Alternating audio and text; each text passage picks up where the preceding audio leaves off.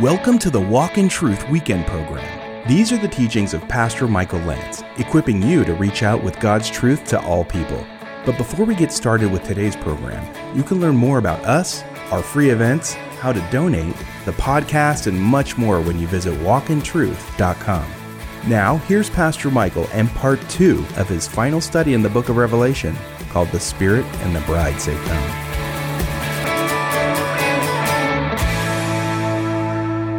Now, John says, I, John, verse 8, chapter 22, Revelation, am the one who heard and saw these things. John's been uh, telling us all along, just uh, by way of refreshment. In 1 1, he identified himself, Revelation 1 1, 1 4, and 1 9. He says, I, John, am the one. I heard, I saw these things. And when I heard and saw, I fell down to worship at the feet of the angel who showed me these things. And all God's people said, Oh, John, not again. Now, I've read some commentaries that say John was worshiping God, just happened to be at the feet of the angel. well, that gives John the benefit of the doubt, and I love to give benefits of doubt, but I'm not sure that that's what is going on here because the angel says in the next verse, Do not do that. And this is the second time he's had to say that. John was a man, and he, I think he was overwhelmed by what he had received. He sensed that it was kind of coming to a conclusion, and so he was human. And so there he is. Uh, you know, you could argue he was worshiping God at the angel's feet, or as one writer put it, the response was correct, worship, but the object was wrong. The response, worship, is a good thing but what you worship makes all the difference. And there are people who are worshiping idols, worshiping self, worshiping the sun, moon, and the stars, you name it, movie stars, rock stars, athletes. But who you worship ends up defining you. Everybody with me? The, and by the way, the object of worship makes all the difference, and God does care about what you worship. And this angel knows that. So he says, Don't do that. There was another angel around these parts that tried to do that, and he got booted. And he ain't coming back. And so he says, Don't do that, verse 9. I am a fellow servant. Angels are fellow servants of yours. Hebrews 1:14 calls them ministering spirits and of your brethren the prophets and of those who what? Heed the words of this book. And then he says, worship God. When the devil was tempting Jesus, that's what Jesus said. It's God alone you shall worship. Satan wanted worship. Just bow down and I'll give you these things. And Jesus said, uh uh You worship God alone and you serve him only.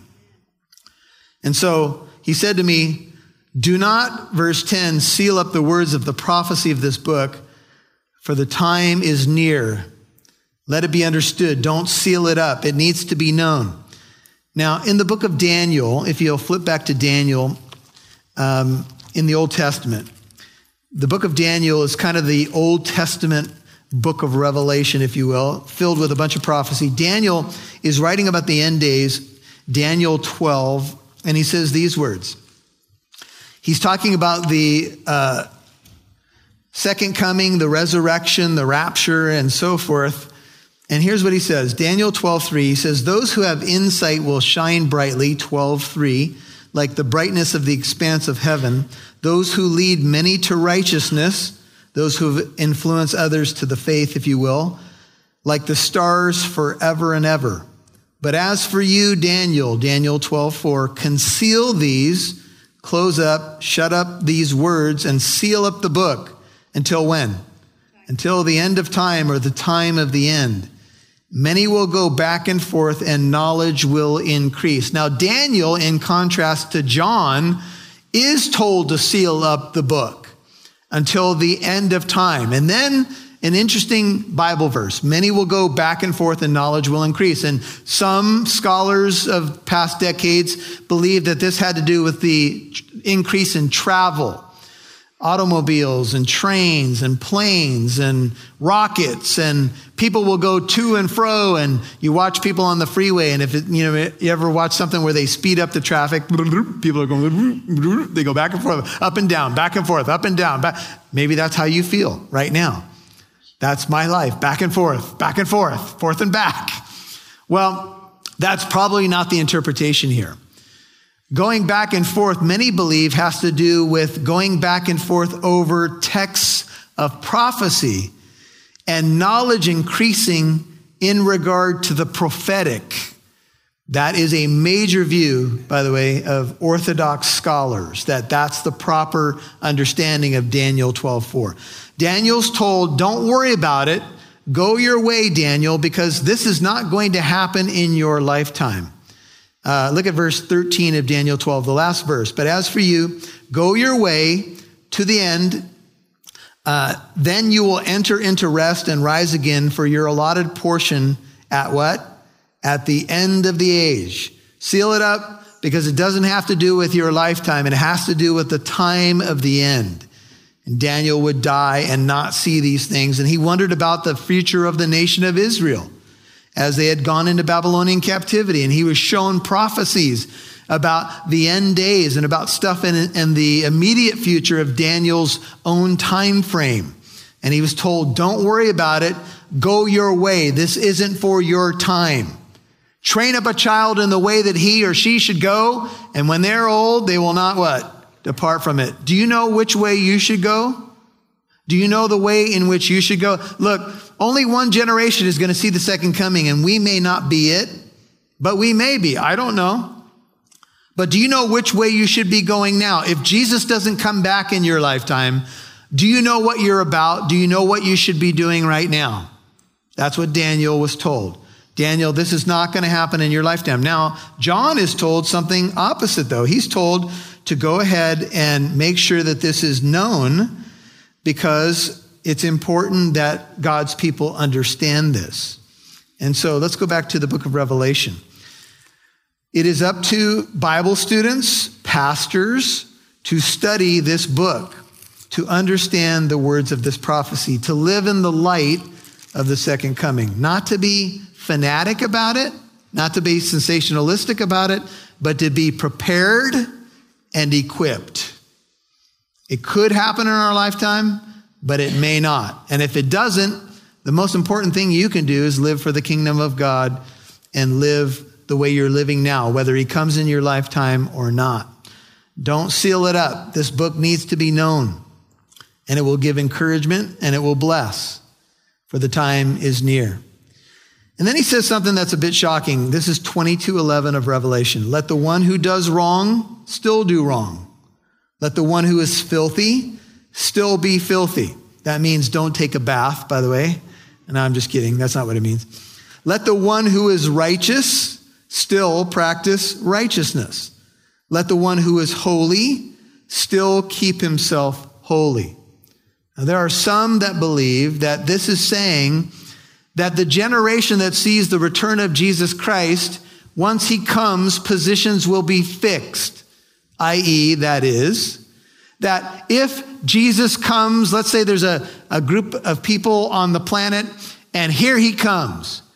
Some believe that once he comes, the day of the Lord starts, and so there's a rapture, there's a resurrection, God's people are taken to safety, and then the wrath of God comes, and everybody who's left is fixed in their position because they won't repent because the day of the Lord's come and nobody's repenting. In fact, when we looked at some of the day of the Lord passages, what do people do when they get the boils and the rocks and all of that? What do they do? Shake their fist at God and they will not repent of their witchcraft and idolatry and immorality, dot, dot, dot. Everybody remember that? So one view is just saying, you are who you are, and if at this time you haven't changed, then it's too late positions are fixed. It's over. The Bible says now is the acceptable time. Now is the day of salvation. And there are a lot of people who like to walk the razor's edge when it comes to getting right with God. I'll put it off. I'm going to sow my wild oats. I'm going to live it up for a while. Then, when I'm really old, Let me ask you a question.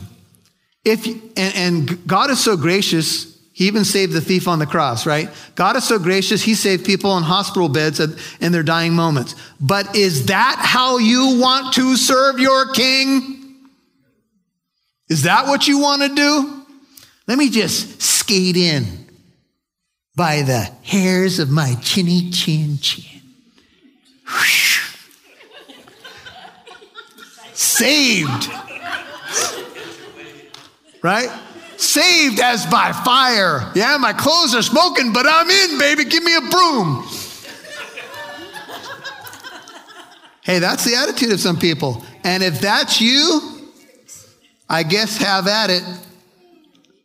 But that's not how I want to get in. I don't want some angel having to put out a fire on me as I'm trying to skate through the elevator doors, if you know what I'm saying.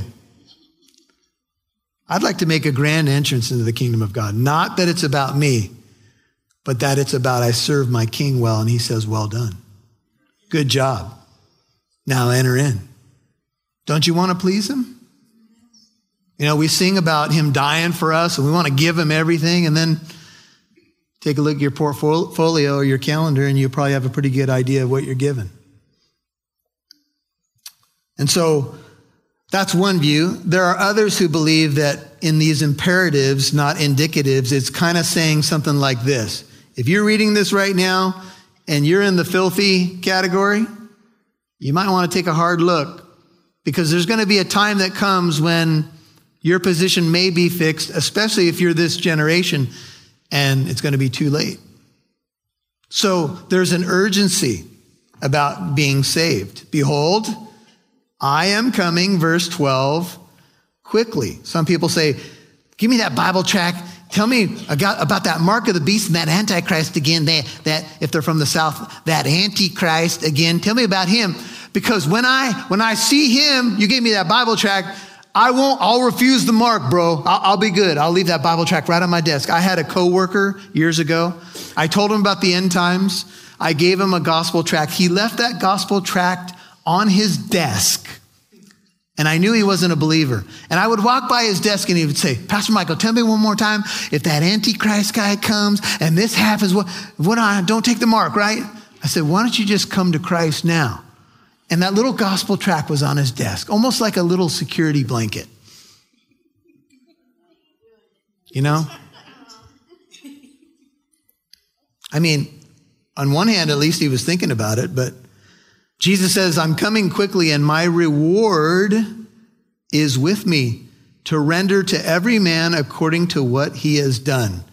Jesus told the story of the talents and the minas in Luke 19. He told the story he said there were people listening to him. He told a parable. He was going to Jerusalem. They supposed the kingdom of God was coming, going to appear immediately. He said, A certain nobleman went to a distant country to receive a kingdom for himself and then return or come back. He called 10 of his slaves and gave them 10 minas and said to them, Do business with this, put this to work, King James, occupy until I come. Make an investment do something with what I gave you, and when I come back, we'll settle up. You guys know the story of the talents, right? Two of them did well with it, but one hid it away because of what? Fear. I was afraid. I was afraid. Here, let me put a little bit more dirt on this. I'll protect that. You didn't do anything with it? No, I was afraid. Fear. Really? No man can lay a foundation other than the one which is laid, which is Christ Jesus. Now, if any man builds upon the foundation with gold, silver, precious stones, wood, hay, and straw, each man's work will become evident, for the day will show it. Because it is to be revealed with fire. The fire itself will test the quality of each man's work. If any man's work which he has built upon, it remains, he will receive a reward. If any man's work is burned up, he shall suffer loss but he himself shall be saved, yet so as through fire. 1 Corinthians 3 11 through 15. What that tells me is that we're saved by grace, not by works, not by works, not by works, but I do want to have a crown to lay at his feet. Amen? And so I think this, this is the issue.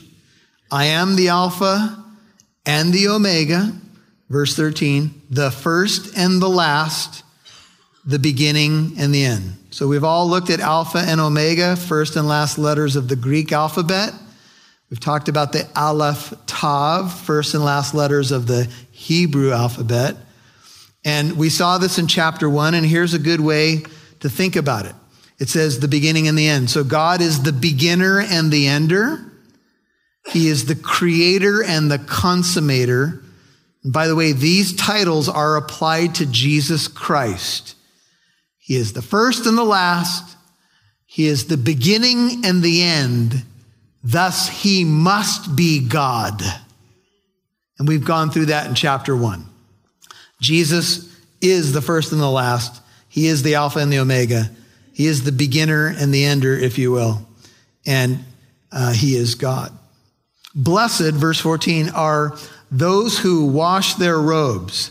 There's a variant reading here, just need to be aware of. If you have a King James, New King James, it says, do his commandments. You say variant reading. What do you mean, Pastor Michael? A variant reading is a difference in two manuscript streams. Let me explain quickly. There are some major manuscript uh, streams that come from different areas of the world Alexandria, Egypt, and so forth. And with the manuscripts, sometimes there's what's called a variant reading. That is, one version says this, another version says this. It doesn't touch any essential doctrines of the Bible. But this is a case where the manuscript family from the King James, New King James says, Blessed are those who do his commandments, and the others say, who wash their robes. Now, is it true that there's a blessing for both? Yeah. If you, if you have had your robes washed, and we'll talk about that in a second, you're going to be blessed. It's by the blood of the Lamb, by the way. And if you do God's commandments, are you going to be a blessed person? Yes. But the concern is that it doesn't imply works here. We're saved by grace. So I'll let you wrestle with that, but that's the variant reading. That they may have the right to the tree of life and may enter by the gates into the city. Now, if the first reading is correct, who wash their robes, the only ones getting into the city and having access to the tree of life are those who have been washed. Have you been washed? We have a gentleman in our congregation who does printing for car washes. And he wanted to do something for the church. And what he does is he, he has a little business advertisement on the front of the little card. It's that check card that you hold when your car is being washed, then you turn it back in with a couple bucks for the guy who dried your car, right? So he said, Hey, I want to do one for the church. Do you have an idea? And I said, Yes, I do. Here's my idea. On the front of the car, card put, Have you been washed? Question mark. And then, you know, we'll, we'll put some Bible verses on there. Things were good for a while until an atheist showed up in one of the car washes. Have I been washed? Now, we wanted to put him in the car wash, but apparently the, that wasn't going to work out. So, but you know how it goes. So they had to remove the card, Pastor Michael's grand idea. But hopefully, it got some people's attention while they were waiting for their automobile, right? Have you been washed? You get your car washed. You're listening to Walk in Truth with Pastor Michael Lance, and that was part two of his final study in Revelation called The Spirit and the Bride Say Come. You'll hear more from Pastor Michael in a moment. Remember that in addition to broadcasting on this great station, Walk in Truth is now available on your favorite podcast app. Are you listening to true crime podcasts on iHeartRadio? Well, listen to the true gospel from Walk in Truth, too. Walk in Truth is also available on apps like iPodcast, Google Play, Stitcher, and Spotify. Please subscribe and follow Walk in Truth on your favorite podcast app and share an episode with a friend. Now, here's Pastor Michael. Well, friends, it's always good to go back and just remind one another what our mission is, not only for Walk in Truth, but for us as Christians. And it is, you know, for teachers, for pastors to equip the saints for work of service to the building up of the body of Christ. That's why we exist. We want to build you up so that you can serve the Lord in your local church and extend the gospel to your friends and family.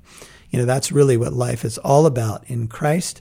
And if you have a question in regard to your faith, maybe something that a friend has asked you, maybe a question about a sermon that you've heard or heard something that we taught, we'd love to answer your questions.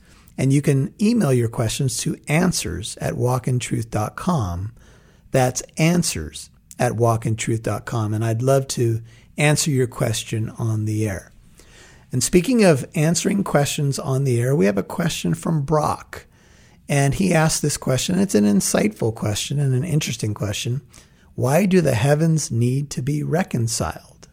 And Brock was uh, referencing Colossians 1:20 and it says, "And through him to reconcile all things to himself, having made peace through the blood of his cross, through him I say whether things on earth or things in heaven." And so Brock's question is, well, why do the heavens need to be reconciled? And it's a great question, Brock. And, you know, this kind of goes with the idea of new heavens and a new earth. And when you consider that in the beginning, God made the heavens and the earth, and then there was the fall. So we go from Genesis 1 1 to Genesis 3. And we know the curse came as a result of the fall. And in the ancient mind, the heavens, in that sense, spoke of the atmosphere, the sun, moon, and the stars, the universe, if you will. And the question that scholars wrestle with is do the heavens need to be made new? Well, whether or not they do or don't, they will be. So there will be new heavens and a new earth. We can see that, for example, in Isaiah 65 17, 66 22, I think is the other place in, in the book of Isaiah, the end of the book of Isaiah.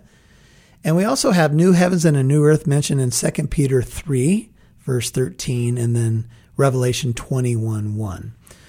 And Peter makes it clear that the current heavens and earth are going to be burned up, and there will be new heavens and a new earth so that everything can be fresh and new. Now, did the heavens in that sense come under the curse? That's a good question, and I'm not sure we have enough to go on there. But what we would say is that reconciliation means to make peace. And that's the ministry that the church has. But the ministry of reconciliation that the church has is by virtue of being reconciled to God through Christ. So we have a ministry of reconciliation and we extend that to people to be reconciled to God, to be made at peace. Let me just give you a few other thoughts and I'll tell you, I taught on Colossians 1 and this is not an easy passage, so let me just share a little bit from my notes about this. So the phrase all things is a parallelism with verse 16, Colossians 1:16. And since at least the time of Origen, some interpreters have said that this verse argues for universal salvation. It's been suggested that God will not allow anything to fall outside the scope of his saving love in Christ. But we do know that not everybody's going to be saved, and universalism is not true. Judas, it would have been better had he not been born. Satan will be uh, in the lake of fire. So, not everything is going to be reconciled. So, what is the best understanding of this reconciliation of the heavens, or heaven, if you will? And I think what we would say is that it's going to be the end of this cosmic conflict. You could call it a universal shalom you could say that peace will extend to every part of the new heaven and new earth. And that was initiated in the death of Jesus Christ and uh, his great love for us. One other note this is from Moo. He talks about scholar that followed Erasmus and proposed that in the death of Christ, angels were reconciled not to God but to men. This suggestion is that angels were angry with men for what they had done to God and wished to destroy them. And the work of Christ took away their wrath when they saw how much God still loved them. That's an interesting view. The vision of Paul was a universe in which not only people, but the very things were redeemed. And this is an amazing thought. Let me just share a few of the things. This is a, a lengthy answer, but I, I don't want to sell this short. So here you go, Brock. This writer says there's no doubt that Paul was thinking of the Gnostics when he wrote this we will remember that they regarding, regarded matter as essentially and incurably evil. Therefore, they regarded the world as evil, the matter of the universe, if you will. But as Paul sees it, the world is not evil. It is God's world, Psalm 24, and shares in the universal reconciliation. That is, the whole universe will be reconciled back to God. And the universe's uh, nature is pictured in a incredible way is longing for the revealing of the sons of God because it knows when we get our makeover in the resurrection, it will get its makeover. So the Colossians, as they open their heart to the gospel, were experiencing this reconciliation, and that reconciliation is looking also forward to the full reconciliation of all things. And I think that's the best way to understand this. So I hope that helps, Brock. Appreciate your question. And remember, you can ask your Bible question when you send it to answers at walkintruth.com. We'd love to try to answer that today. Answers at walkintruth.com. Tune in tomorrow for part two of Pastor Michael's study in Revelation 22 called The Spirit and the Bride Say Come. I'm Mike Massaro. Thanks for listening to Walk in Truth. It's our goal to reach out with God's truth to all people.